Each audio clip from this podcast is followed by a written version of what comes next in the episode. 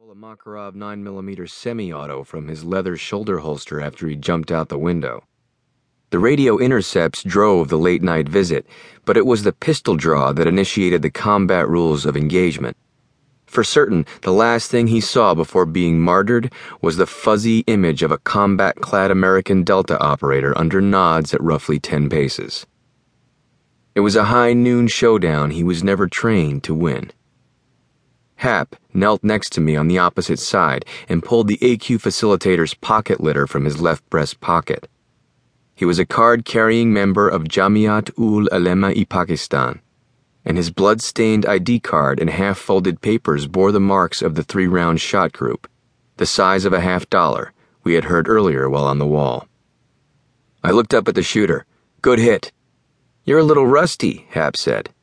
I'm used to seeing this the size of a dime. We could have left it alone that night.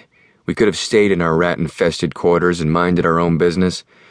Instead, we kitted up, bumped knuckles, and turned the target.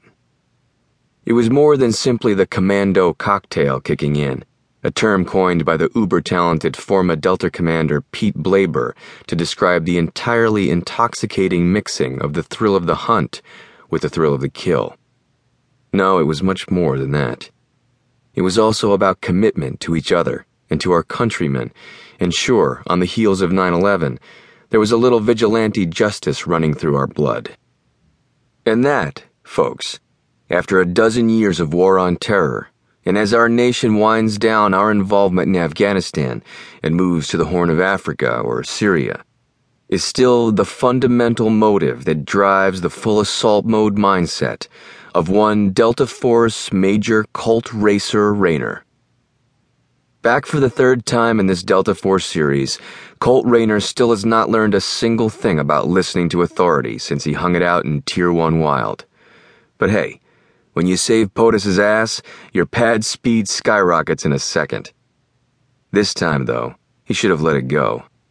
He should have aborted the op. But Racer has always marched to his own drummer with a wrecking ball attitude, and when a mate is in the shit or a high value individual is in his sights, the word abort isn't in his vocabulary. No, in times like that, Kolt Raynor defaults to execute, execute, execute. Besides, as you'll see inside, some targeted Tier 1 personalities are just more important than others. Most black Spec Ops outfits, like Delta Force, SEAL Team 6, or even the British 22 SAS, can afford maybe one or two maverick operators through the life of the organization. More than that, and they are likely to have their operators dispersed into the conventional ranks and the headquarters shuttered, like Dick Marcinko's Red Cell or the Canadian Airborne Regiment.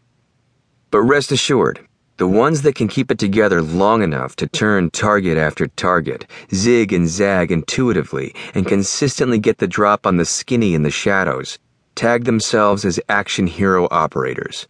The kind of guys you want in your foxhole or clearing corners with you. You can't ask for the moniker, it just happens. Sure, running with men like Kolt Raynor is scary shit at times more often than not resulting in someone shoving Kerlix to the bone in your bleeder, or even pulling your dog tags and zipping up your body bag. And yes, sometimes pinning another worthless medal on your chest. Why do men and women do it? Why do some American men and women aspire to serve the ranks of the most elite, top secret organizations, where your every move is analyzed, every shot counted, and every hit a pressure cooker?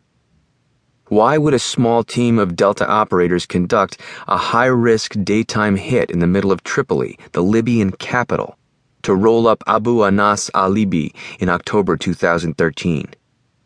Sure, the scumbag was a senior Al Qaeda member and wanted by the United States in connection to the bombing of American embassies in Tanzania and Kenya in 1998, with at least a $5 million bounty on his head. But was it the cocktail talking again? Or something else? More so than ever, the full assault mode mission is filled with subtle first hand experiences, both from my military service as well as my post retirement career. Things I've witnessed a small band of unsung men and women voluntarily do again and again, from one battlefield or protected area to another, and done sans fanfare.